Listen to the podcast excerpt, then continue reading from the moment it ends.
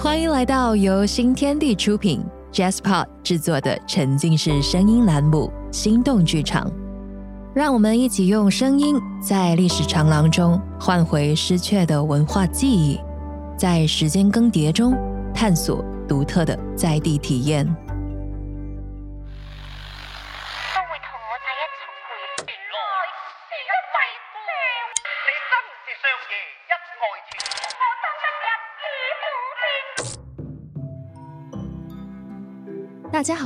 我是邹英英，一位土生土长的佛山人，也是一位电台主持。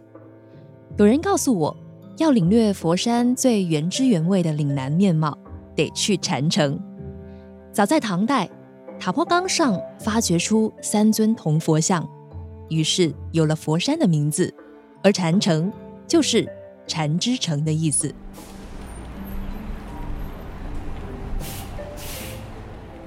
今天行程的目的地就是位于禅城区祖庙附近的城市更新街区岭南天地。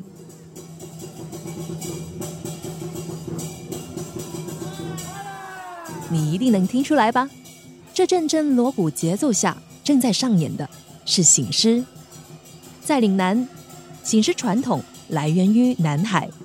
对于自小出生、成长在南海一带的毛婉君来说，醒狮表演不仅是一种集艺术与武术于一体的民俗活动，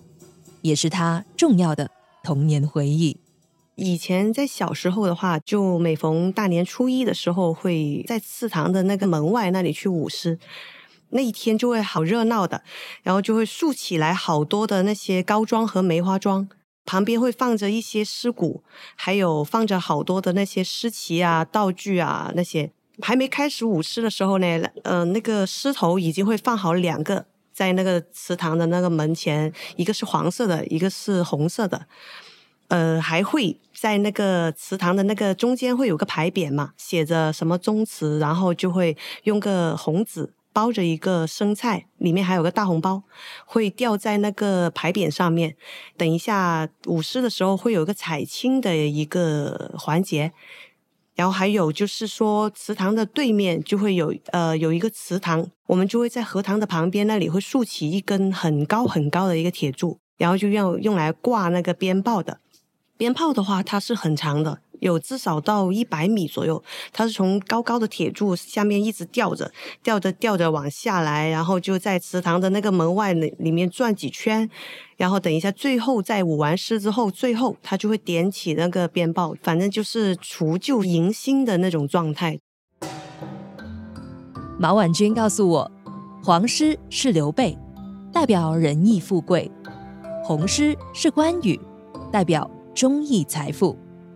在表演的过程中，两只狮子会在梅花桩上不断上窜下跳，或是俏皮的和围观的人群互动。乡里的习俗说，如果能从狮头一直摸到狮尾，一年都会平安顺遂。事实上，不论是过大年、寿宴还是婚礼，举凡重要场合，醒狮都不会缺席。而对岭南人来说，另一个重要的醒狮场景，便是商户开业之时，热闹的鞭炮声响，寓意红火；威猛的醒狮舞动，体现热闹，都是在祝福商家生意兴隆。虽说啊，佛山因佛得名，但让这里成名的是商。早在北宋时期，佛山古镇就已经是商贾云集。工商业发达的岭南重镇，而禅城作为佛山的行政、经济和文化中心，在明清时期就成为中国南方最大的商品集散地，被列为全国四大聚之一。富户商贾纷纷在这里购置房屋、开店立户，为自己开创事业的同时，也留下了独有岭南特色的物质和精神财富。今天，岭南天地内的街道和建筑一如青石的旧貌，而其中依然林立的热闹商铺，则换上了新的面孔。既有百年老店在传承中创新进取，也有国潮新牌融入传统文化。我想要了解这里，不妨从岭南商人入手，探寻一下他们曾经留下的故事，或许就能从某种程度上理解一种叫做岭南的气质。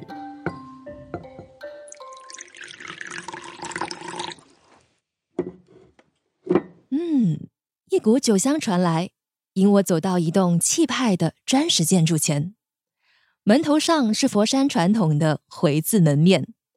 牌匾上写着是“石湾酒庄”四个大字。它继承自全国唯一一家原装原址、不间断生产超过一百九十年的岭南老酒庄——陈太吉酒庄。故事啊，就要从它的创始人说起。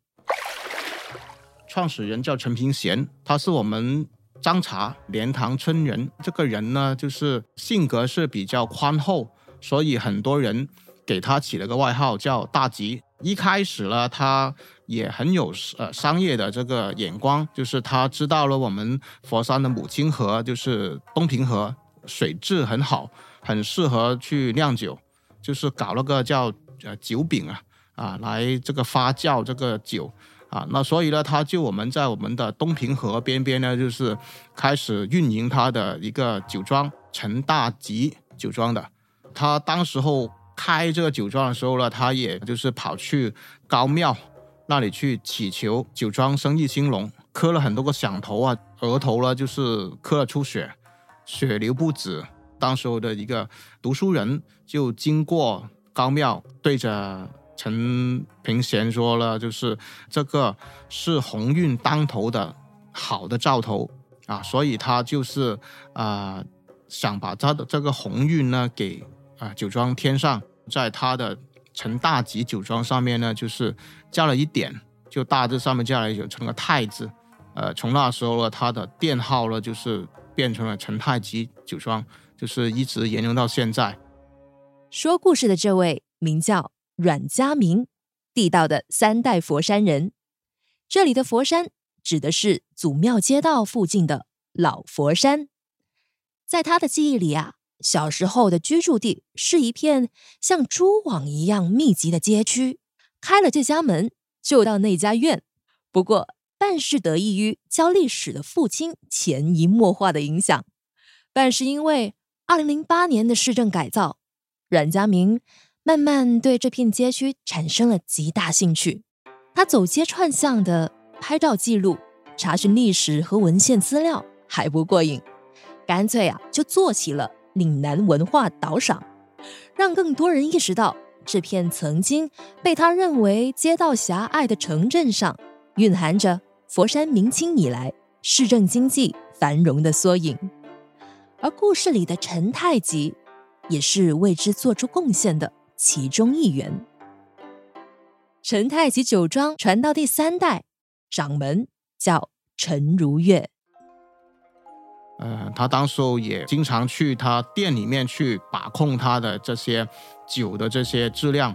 本地人呢，就是喜欢用这个药材啊，啊，还有蛇啊，去浸泡米酒的啊。不过呢，用药材啊，用这些来浸泡酒的话呢，它喝起来会有一个很浓烈的一个很呛的这么一个一个感觉啊。那怎么样呢？就是他当时候呢，也想起来了一个方法，就是。把呃一块呃很肥很很膘肥的这个猪肉，就是呃浸泡在这个米酒里面，就是用这个肥猪肉来吸收它的这么一些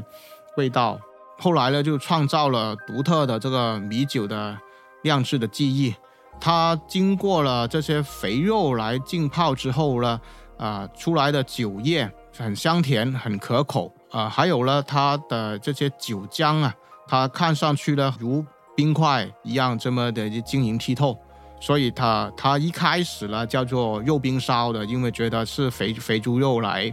来浸泡嘛。不过呢，我们这边的这些广东话呢，就是肉跟玉是同音的，就把这个肉冰烧呢雅化，就是把它变成比较好听的这么一个说法，就直接啊成为玉冰烧，确定了这个酒的名字。那最后呢，玉冰烧呢也列列入了这个广东省的非物质文化遗产的名录的，就是呃销往呃海内外。事实上，佛山的酒文化历史悠久，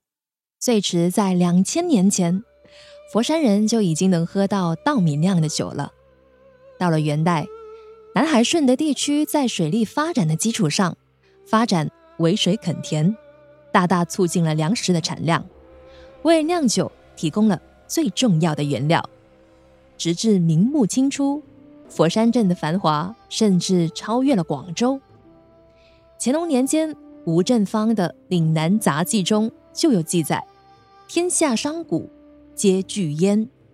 这也进一步推动了佛山酿酒行业和酒肆文化的兴盛，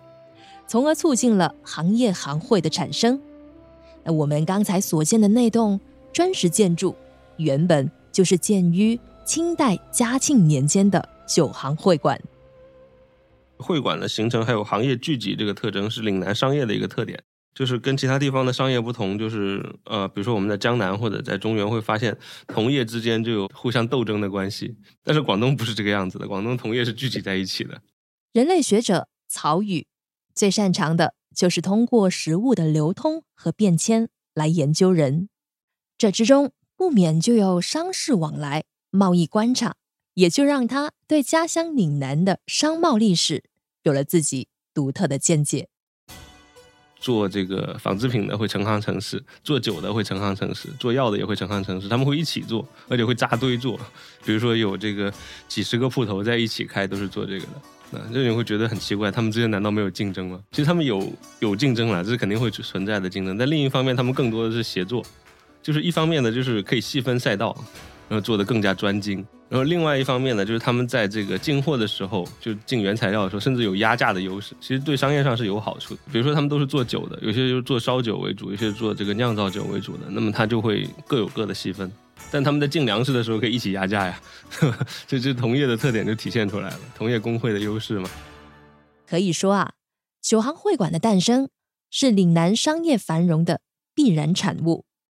除了曹禺提到的细分赛道和价格优势外，会馆主要还起到制定酒类行业相关产品的价格和征收酒业税额的作用。今天，会馆原址由石湾酒厂进行管理，主要用于岭南酒文化的展示和传播。除了能看到许多与酒相关的文物外，你也能买到与一百多年前酿造方式相同的玉冰烧。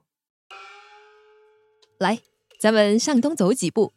看到路口便是一栋独具岭南特色的三层建筑。这扇汤龙大门挂有“宝记资大”的四字金漆牌匾。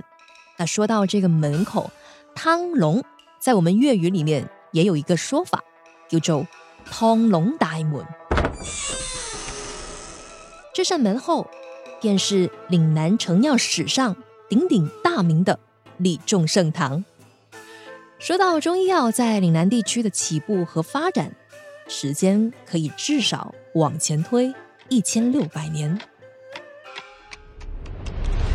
岭南是中医药发展的最前端的地方，就是至少在东晋的时候是这样子。就是像陶弘景或者葛洪这些人，像葛洪写出很有名的《抱朴子》，里面很多就用到岭南的这个草药，所以当时就是岭南可以作为是。中药的研究的最前列的这个地方吧，就是大量的中原人到这个地方来，然后开始对这个地方的草木进行研究，把它们作为药用的这个东西。所以很多岭南草木就这样成为一个很重要的呃中药材。而当时间来到四百多年前的明代，佛山已经成为岭南地区最繁华的城镇之一，不仅人口稠密，而且生产繁忙，于是，一种简便的医药模式。便成为了当时人们的迫切需求，成药业就是在这样的环境下发展起来的。经过很多年的发展，佛山中成药的配置与销售以商号为单位，即治疗、熟药、成药的配置、销售于一体，并将这种模式延续了数百年。在这个过程中，诞生了很多成药品牌。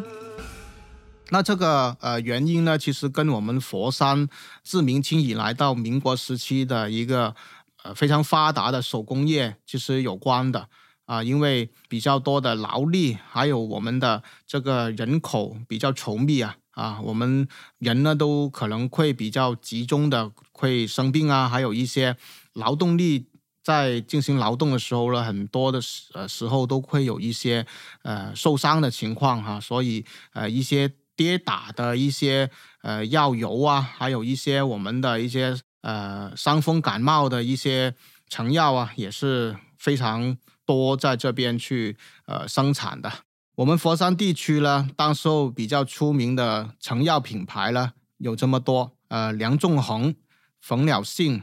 梁才信、马伯良、袁吉林、甘露园、李广海，还有蛇王满等等。这些老字号不仅在全国各地开设分店，有的远销东南亚，甚至北美、加拿大，而且每一家都有自己的招牌。我所知道的就有黄祥华的如意油、冯了性的药酒，还有袁吉林的干和茶。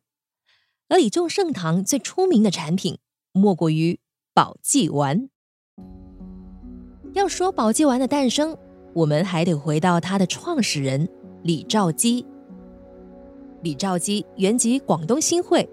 在清光绪初年，他就在岭南天地的核心商业街上，也就是在文明里，砌造设摊卖凉茶。据说李兆基这个人啊，心地善良，如果遇到有穷人路过，想要讨杯凉茶，也不会收取费用，因此很是得到乡里敬重。他通过自学并请教名医后，在原有的凉茶配方下，研制出了一种药茶，并将其取名为普济茶，意味着普济众生，济世天下。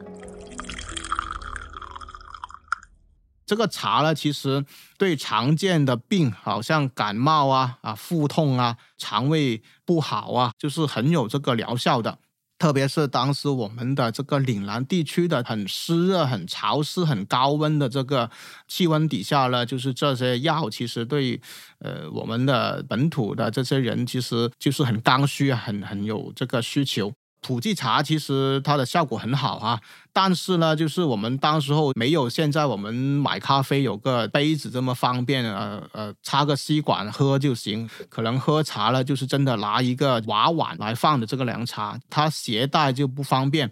那怎么样呢？就是把这个茶呃压缩成为这个药碗，携带方便。那这种药碗呢，就是不用这个普济这么拗口了，想了另外的一个名字，呃，保佑祭祀的这么一个名字啊，歌曲的一个名字，就是保济丸。宝济丸的热销让李兆基有能力在祖庙大街置宅，堂号就叫李仲盛堂。进门后的大堂十分开阔，这是因为祖铺的二层只搭建了后座和一侧。跨过门廊，抬头看，便是直通九米高的天井窗。这个位于三楼顶部的六角形天井窗，能让天光洒满整个空间。在二楼护栏外悬挂着媲美匾炉的金字木匾，匾炉指的是战国时期名医扁鹊的行医场所。这是被治愈者对店铺的赞誉，却也有店主自己的人心。祖铺内的砖墙、字号、门廊、灰塑等等，一如旧貌。整墙的百子柜和植药柜，也还提示着这座老建筑的过去的功能。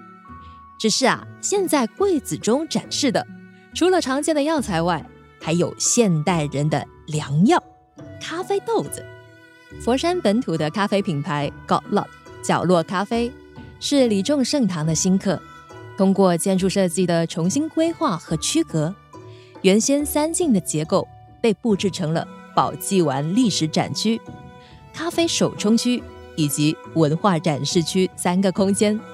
让岭南的中药文化和当代的咖啡文化在此碰撞融合，营造出全新的气味。由祖铺的东侧出去，迎面是一片开阔的庭院和一栋传统门楼与西式主楼融合的两层建筑。岭南正午的阳光炽热，这里却有一丝阴凉，得感激庭院周围四棵硕大的龙眼树，经人提醒啊，我才知道这些龙眼树都已有百岁高龄喽。此处原本是李仲盛堂的晒药场，却又不仅仅是晒药场。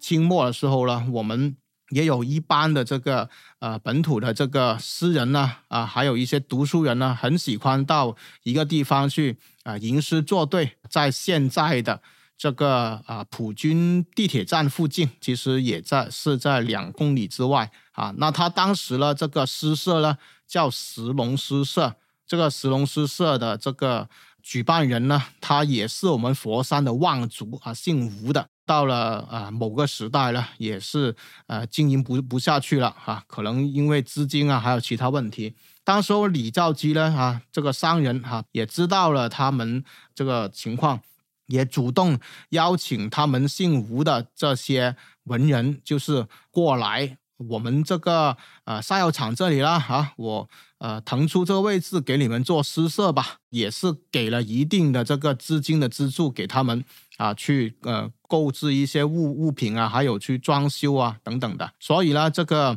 过程呢啊，也是我们佛山的这个文人跟商人的这个融合的这个体验来的。呃，现在来看呢，也是我们佛山精神的一个其中的一个体验。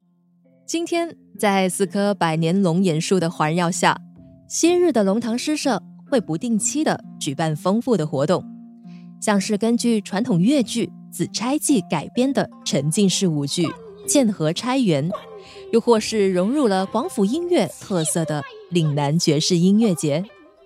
另外还有非遗研学、灯谜会等等，通过对传统的延续、再造与创新。这些文化活动为雅致的空间注入了持续的生命力。在探寻李仲盛堂的故事后，我注意到一点，那就是岭南的成药品牌不仅造福于本地或本国的人们，还都销往海外，打开了一片更巨大的市场。曹宇告诉我，要更好的理解岭南商人的特质。不能拘囿在一地，得把它放到更广阔的范围内去看待。于是，我们在角落各自点了一杯咖啡，边走边聊。你唔想配球，配少少奶。其实岭南进入世界贸易体系最早是在宋代的时候，就我们现在看到的一些这个朱藩字啊，或者这个南宋的一些这个市舶司的记录，可以看到这个岭南跟东南亚密切的这个商贸合作。其实，如果从那个地理气候的条件上来讲的话，广东其实相对于东南亚并没有特别的优势。就是作为热带呢，你又不够热；那作为土壤肥沃呢，也不是足够的这个肥沃。实际上，这个广东地方的这个最大的特色就在于人的优势。精耕细作的人的这种生活方式和这种呃受到了中原文化影响的这种人的这种家族式的宗族式的生活方式，那么这些呢就会造成在这个工艺品上面啊、尤其是手工艺品，比如说漆器、瓷器、丝绸、成药这方面有很大很大的优势。所以这就变成了东南亚成为了珠三角的这个原料的供给地，而珠三角成了一个工业中心。即使在明朝的时候，即使在有海禁政策的前提下。那么珠三角的这个大量的原材料都是从东南亚过来的，因为海运更方便，就是海运比陆运要更加的便宜，更加的方便。当时我研究这个岭南贸易史的时候，我就觉得有一个很有意思的点，就是从那个桂林那边有个灵渠嘛，就可以把湘江的这个水道和珠江水道连通起来。但是这样子的话呢，就会使得这个水道的距离变得很长。有一个比较近的水道，就是翻过大庾岭的，就是赣江到这个北江这个水道。那么这个就中间也要翻一个岭，那翻岭的地方呢，就需要人去挑。那凡是你要把这个货物从船上卸下来，然后再找人去挑过去，那就会使成本增大很多很多。但是呢，呃，南海上的贸易就非常的方便，南海是有季风的。比如说我们在这个冬季的时候从广州出发，然后往这个雅加达、新加坡都非常的方便，这个船运的这个。那么从明代以后，实际上这种广船就是能够经得起大风浪的这种海船就已经很普及了，所以实际上在南海上航行是更方便的，或者说这个价格会更加的实惠。曹宇说，进一步将岭南地区推向更大规模的世界贸易体系的，是明代中期的白银贸易。我们现在习惯于把存钱的地方叫做银行，或者常会说一块钱，其实最初指的就是一块银子的意思。熟悉世界历史的人都知道，西班牙帝国在殖民美洲后，发现了大量的白银，这白银成为了他们叩开中国市场的敲门砖。对于当时的西方和中国来说，西方希望得到中国制造的精美的丝绸、瓷器等手工制品，而中国则限于自古以来使用的铜钱价值不高，只能用于小额交易，希望用白银来适应商品经济大发展后大量的货币流通，在两方的需求之下，哎，交易就成了。以前中国是从日本进口白银比较多，后来就是从美洲进这个白银。这个美洲白银实际上是由西班牙人通过马尼拉的那个大帆船从墨西哥运到了马尼拉，然后再通过广东和福建的商人从马尼拉再运回中国。运回中国的白银的数量足够支撑后来明清的整个国内的贸易，所以这是一个非常天文数字的一个量，就这样从海外运回来的白银。在有这些白银进来之前，中国人是不太需要西方的东西的。就你除了白银之外，我们还能要什么呢？对吧？我们产的是丝绸、茶叶、瓷器，像佛山的瓷器很有名的。但是我们并不需要欧洲人的东西。就这个时候有了白银之后呢，就开始有了这种大规模的，整个岭南地区就投入了这种为了换取白银而疯狂的进行生产的这么一个过程，所以整个经济就朝向了这种外向型的生产了。外向型的经济生产模式让岭南地区很早就接受到了西方文化的影响，也更乐意。将这种影响融汇进自己本土的文化传统之中。说话间，我们就来到了一片大型的西洋式建筑群面前。主楼很像是意大利文艺复兴时期的罗马式府邸建筑，外墙用的是水磨青砖，四根结实的罗马柱支撑起了两层小楼，而窗户则是彩色玻璃。可以想见阳光穿透时折射在地板上的缤纷色彩。这是佛山现存规模最大的明初西洋式大型建筑群——简氏别墅。走入主楼大厅，西式建筑风格与中国传统设计的杂糅，以多样的形式展现在了我们面前。地面是用黑白相间的云石砖砌成图案，天花的装饰。则是具有岭南风格的木雕设计，通往二层的扶手楼梯是典型的西洋建筑风格，而大厅上镶嵌着的磨砂刻花玻璃图案又是典型的中国仕女、玉兰和花鸟。其实传统的岭南建筑跟中国其他地方建筑一样，都是木构为主的。但是因为岭南这边湿热的气候，所以导致木构建筑的这个耐久性很不够。因为不够耐久，所以当西方的这种砖石建筑一出现的时候，岭南人就迅速的把它采用了。所以我觉得岭南文化对于西方的一个特点，就是在中国文化当中是一个非常有拿来主义的一个文化，就是基本上没有太强的这种心理障碍，只要它好用都会拿来用，然后就会迅速的这个这个在在本土大规模的普及，然后会加上本土的审美。其实你看得出这也是一种自信了。就他不担心这个东西会覆盖掉我们什么，就是他只要好用就可以拿来用。而在这些拿来用的过程当中，因为拿来的主体他仍然是这些岭南人、这些广东人，所以他仍然是把自己的文化放在其中的，它的主体性并没有因此而丧失。既然是商贸，有交流、有融合，就一定也会有竞争。别墅的主人简氏，指的是简兆南、简玉阶两兄弟。南洋兄弟烟草公司和双喜烟品牌的创始人，他们的创业故事就是与外商竞争以及民族危难交织在一起的。烟草进入中国的路径和白银大致类似，由西班牙人带入马尼拉，随后福建、广东地区开始种植烟草。不过，对于已经习惯。以贸易作为主要生活方式的广州、佛山等城镇来说，烟草种植虽然容易，但城镇的市民早已远离了土地，于是卷烟的生产和销售需求应运而生。那么，随着市民阶级的崛起，这个英美烟草公司当时吃到第一波红利的，就是它能够这个卖起卷烟来。但是，中国商人很快也发现了，像简氏兄弟马上就觉得这个事情是一件有利可图，而且应该去做的事情，所以他们就开始做这个卷烟生意。而他们所处的那个时代，正好是中华的中华民族这个民族意识崛起的时代，中国人开始意识到自己同属于一个中华民族这么一个意识开始清醒的时代，尤其是在康梁的推动之下，海外的华人也好，本土的华人也好，开始觉醒了。那么这种民族意识的觉醒，就提供了一个非常好的土壤，就是你打国货的牌子，就一定能够在这个事情上面能够把这个英美烟草公司给赶出去。一九零五年，简氏兄弟集资十万银元，在香港开办广东南洋烟草公司。最初只是一个小小的作坊，无论从设备、技术还是经验来说，都难以与成熟的英美烟草公司相抗衡。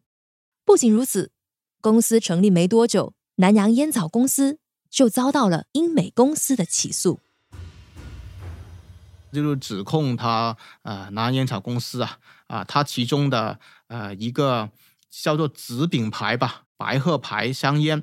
的包装和商标图案呢啊，都以啊英美那边烟草公司的玫瑰牌香烟很雷同。最终呢，就是南烟草公司啊，呃，很可惜啊，是败诉了。败诉之后呢，也焚烧了他自己的啊所有已经打印好的这个啊商标和产品。那当时候呢，经历了这个重创的这个简兆南跟简玉佳呢，在简氏的他们的叔父的资金的支持下，又重新出发了。到了一九零九年，他们共同在上海啊设转烟厂，正式创办。南洋兄弟烟草公司，当时呢，他们除了要呃很时刻的警惕英美的他们烟草公司的这个商战的这个阴谋之外呢，呃，还承受着一样啊，就是他们当时候的北洋政府啊实行的这个啊税收啊统税的这个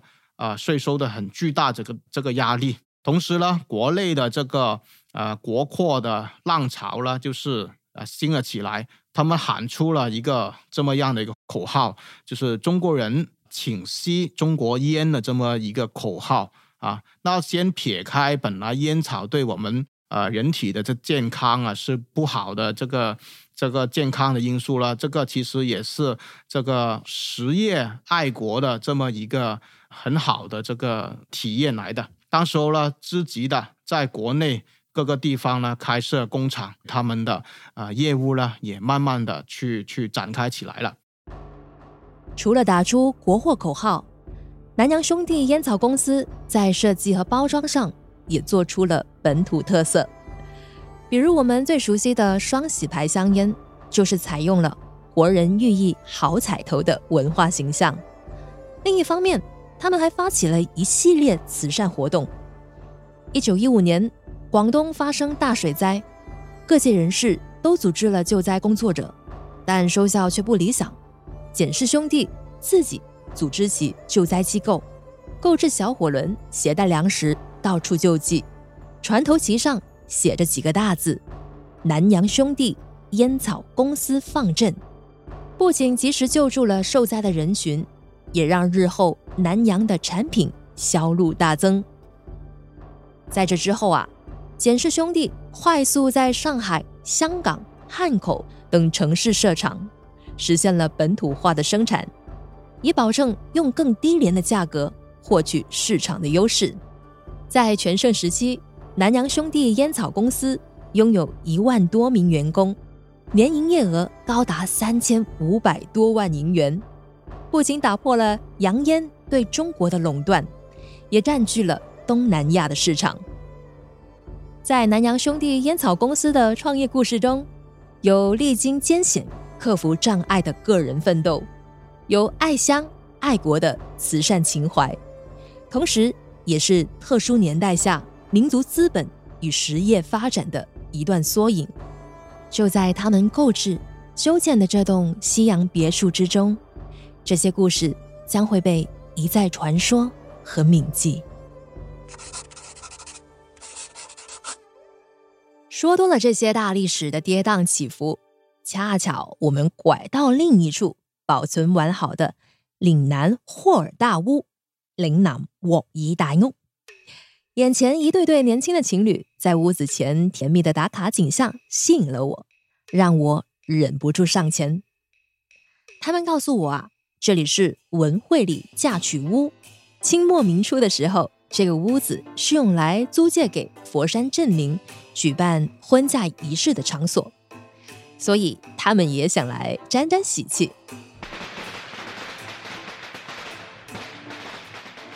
嫁娶屋的内部宽敞，是个三进三开间的四合院式布局。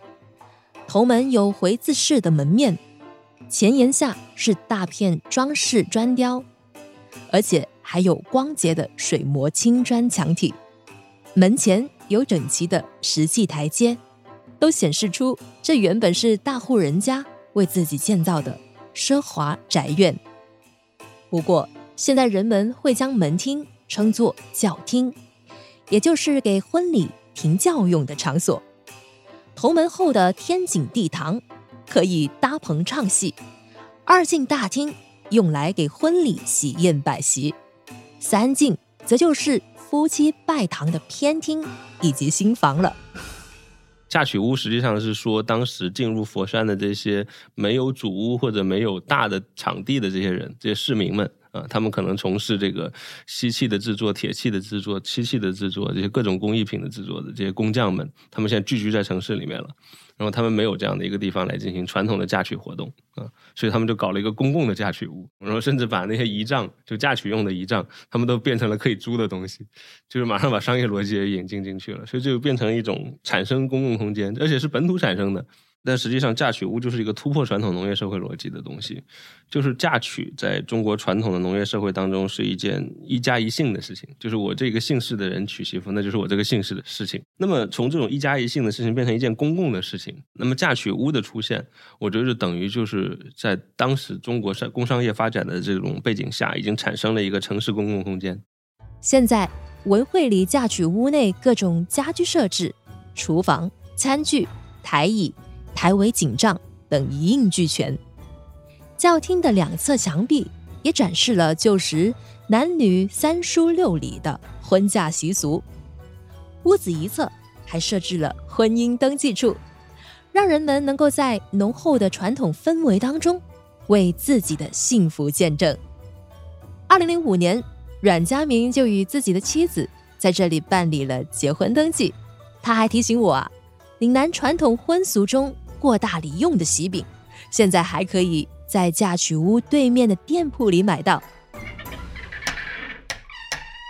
喜饼是过大礼一个很很重要的一个角色，然后过大礼又是什么呢？过大礼是定亲过程中最隆重的仪式，它大概是婚前的十五到二十天进行，它就是男方家呢就会选择一个好日子，然后呢就带着礼金，然后喜饼，还有很多一些意头的东西，就比如茶叶啊、呃芝麻、海鲜，就是一些好意头的礼品呢，就送到女家。呃，一户人家结婚。通常是呃，大概是两百斤以上，一斤有六个，就大概一千两百个饼嘛。而且它是很有地域特色，就是呃，即使是顺德，它有十个镇街，也是每个镇街订的数量也不一样。就是有些镇街是订的特别多，就可能它是四百斤起的，那就乘以六就是两千四百个饼。向我介绍过大礼习俗的是文惠里嫁娶屋对面的喜饼铺。喜万年年现在的总经理严运健，他的太外公原本就是茶楼里领头的点心师傅，不论是沙琪玛还是豆沙包，各色点心制作都不在话下。外公继承了父亲的事业，在当地有名的老字号东方饭店继续做点心，后来干脆就和妻子两个人在家里开了小作坊，专做喜饼。供周边的人们结婚采购。小时候就是跟外公外婆在一起的时间比较多，然后也会看他们怎么选料啊，然后制作喜饼前一些准备的工作我也会帮忙。就是很小的时候就是会玩一些面团这样子，然后到后来长大之后呢，就会有时候会跟外公外婆一起制作，然后呃就会一起去探讨，比如呃您的方法是怎样的？比如我可能我有一些更快的方法做那个酥皮啊，就是又或者说在馅料方面可。可能他们有他们的想法，传统应该这样子，然后可能我会觉得，哎，可以加一些其他果仁，可能那个呃，比如油脂就是会少一点，又或者是那个口感会更丰富。等喜饼传到了盐运健这代，逐渐跳脱出了过大礼这个单一的婚俗场景，慢慢的成为了一种能够让各地人都有意愿去尝试和了解的特色点心。岭南天地喜万年年店铺里的喜饼包装上，有岭南特色霍尔乌、顺德献花玉兰，还有可爱的大熊猫。而更多改良的巧思，则在于配料的选择和口味的创新上。配料也有改良，然后选材的话呢，原来呃我们也是有去云南采购那些核桃，就是五仁里面有用到核桃仁，但是核桃仁呢多数都是很涩的，就是那它那个表面的那个衣，呃，而且颜色还是比较深的核桃仁，但是我们。传统的话讲究五仁切开呢是比较白的，就是呃叫颜色比较清透吧，所以我们就国内找了很多，就是看了很多地方的核桃，发现云南拉乌的一个地方有很多百年的那个核桃树，那边的雨水不多。然后它的核桃就是呃那个肉是白白的，那个那个衣是不会涩的。比如馅料有很多种，比如呃传统的有莲蓉啊、五仁，就是现在创新的一些，比如金腿五仁的馅料，又或者是呃红豆蛋黄酥啊，就是还有莲蓉蛋黄酥就加入蛋黄啊那些丰富一些口味这样子。然后还有很多砂糖的馅料啊，或者椰丝啊。传统的话，比如以前物质比较缺乏的话，肯定就多油多糖，然后现在就会呃低油少糖。我之前在澳大利亚留学的时候，他们那边很多。巴旦木，然后我当时呃回来创新做那个五仁，也是放了那个原科的巴旦木，然后也交了不少学费，因为其实那个果仁颗粒比较大，然后它那个皮有点涩，它那个口感比较硬嘛。所以后来我们就没有放巴旦木，然后就改成松子啊，或者是多放一点些懒人。其实那个果仁比例还有一些果仁的搭配也是有创新。就传统的话是没有放松子那些的，呃，通过不停的改良这样子，然后令那个口感更加丰富吧。对于盐运健来说，做喜饼这件事不仅是一种延续四代的家族传承，更重要的是将佛山。这一非物质文化技艺传播出去，让更多人了解并且喜欢。现在喜万年年有三十多家分店，除了给传统婚嫁配货的社区店以外，还在一些景区设立了能更吸引游客的店铺。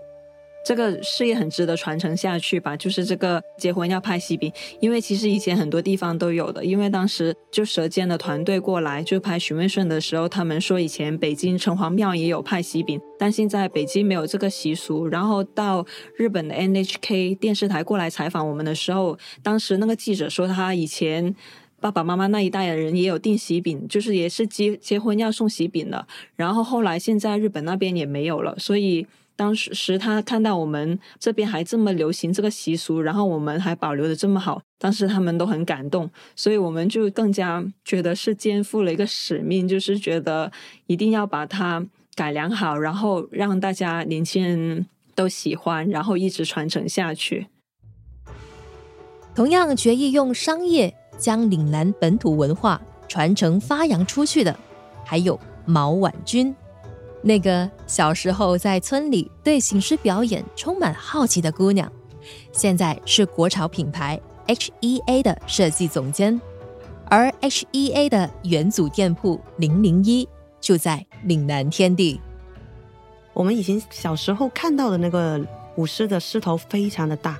比现在的可能要大一半，然后还有狮背也非常的长。他需要一个很年轻的人去有很体壮的一个体格，才能去舞得到这一头狮子。但是我们现在眼看着越来越老龄化，越来越少的人去做这个醒狮的文化。然后我们公司本意就是本着传承文化这个想法去的，所以我们就希望可以通过创新融入一些新潮的一些元素，去让年轻人觉得醒狮这一个并不是一个老派的事情。如何将老派变得新潮呢？从设计上来说，H E A 并没有对传统狮头的外观做出很大的改变，但是狮子们戴上了鸭舌帽，打上耳钉、舌环，还有就是总是会冲着人俏皮的吐出舌头，甚至会根据每个季度的流行色进行穿搭，像极了城市里那些大胆彰显自我的年轻人。而让狮头走得更远的，是 HEA 和国内不同城市的联名。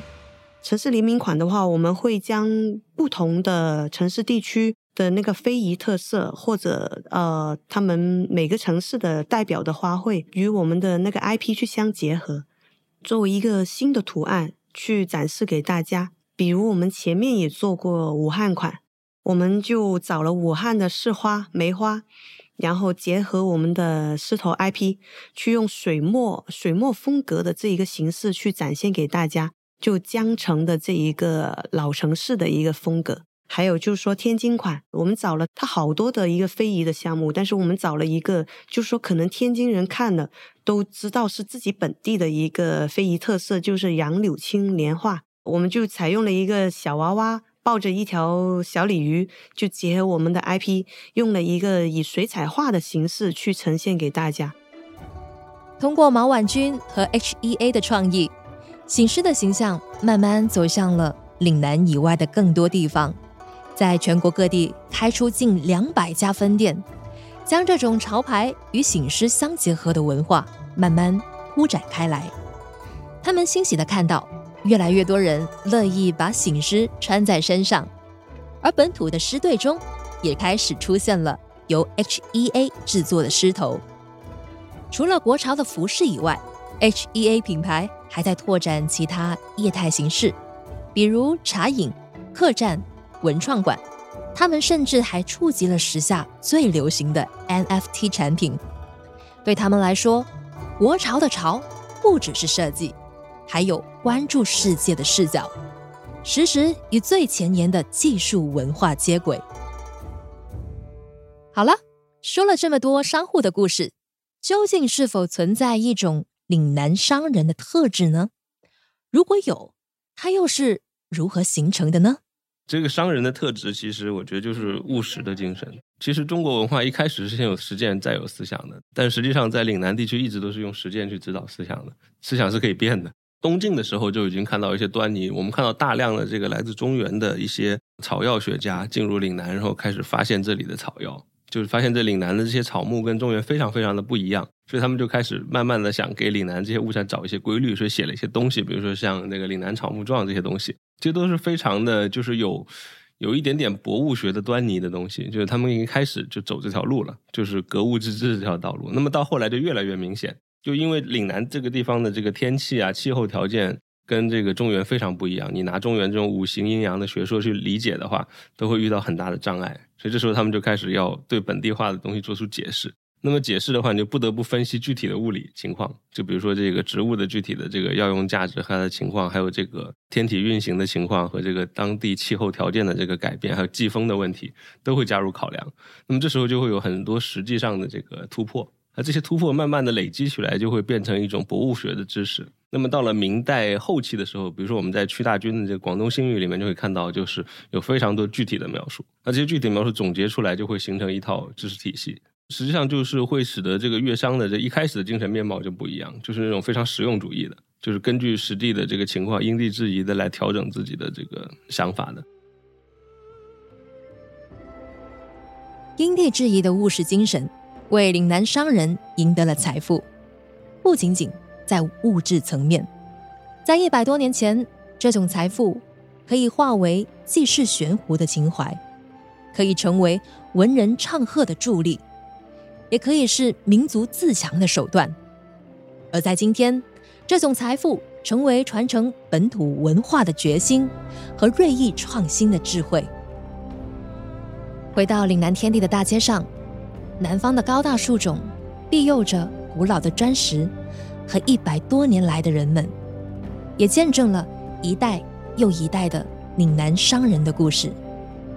而今天，在依旧热闹的街道上，我忍不住想象，在这片水磨石墙的背后，在那一扇汤龙门的另一边，一定还有着许多许多这样的岭南故事。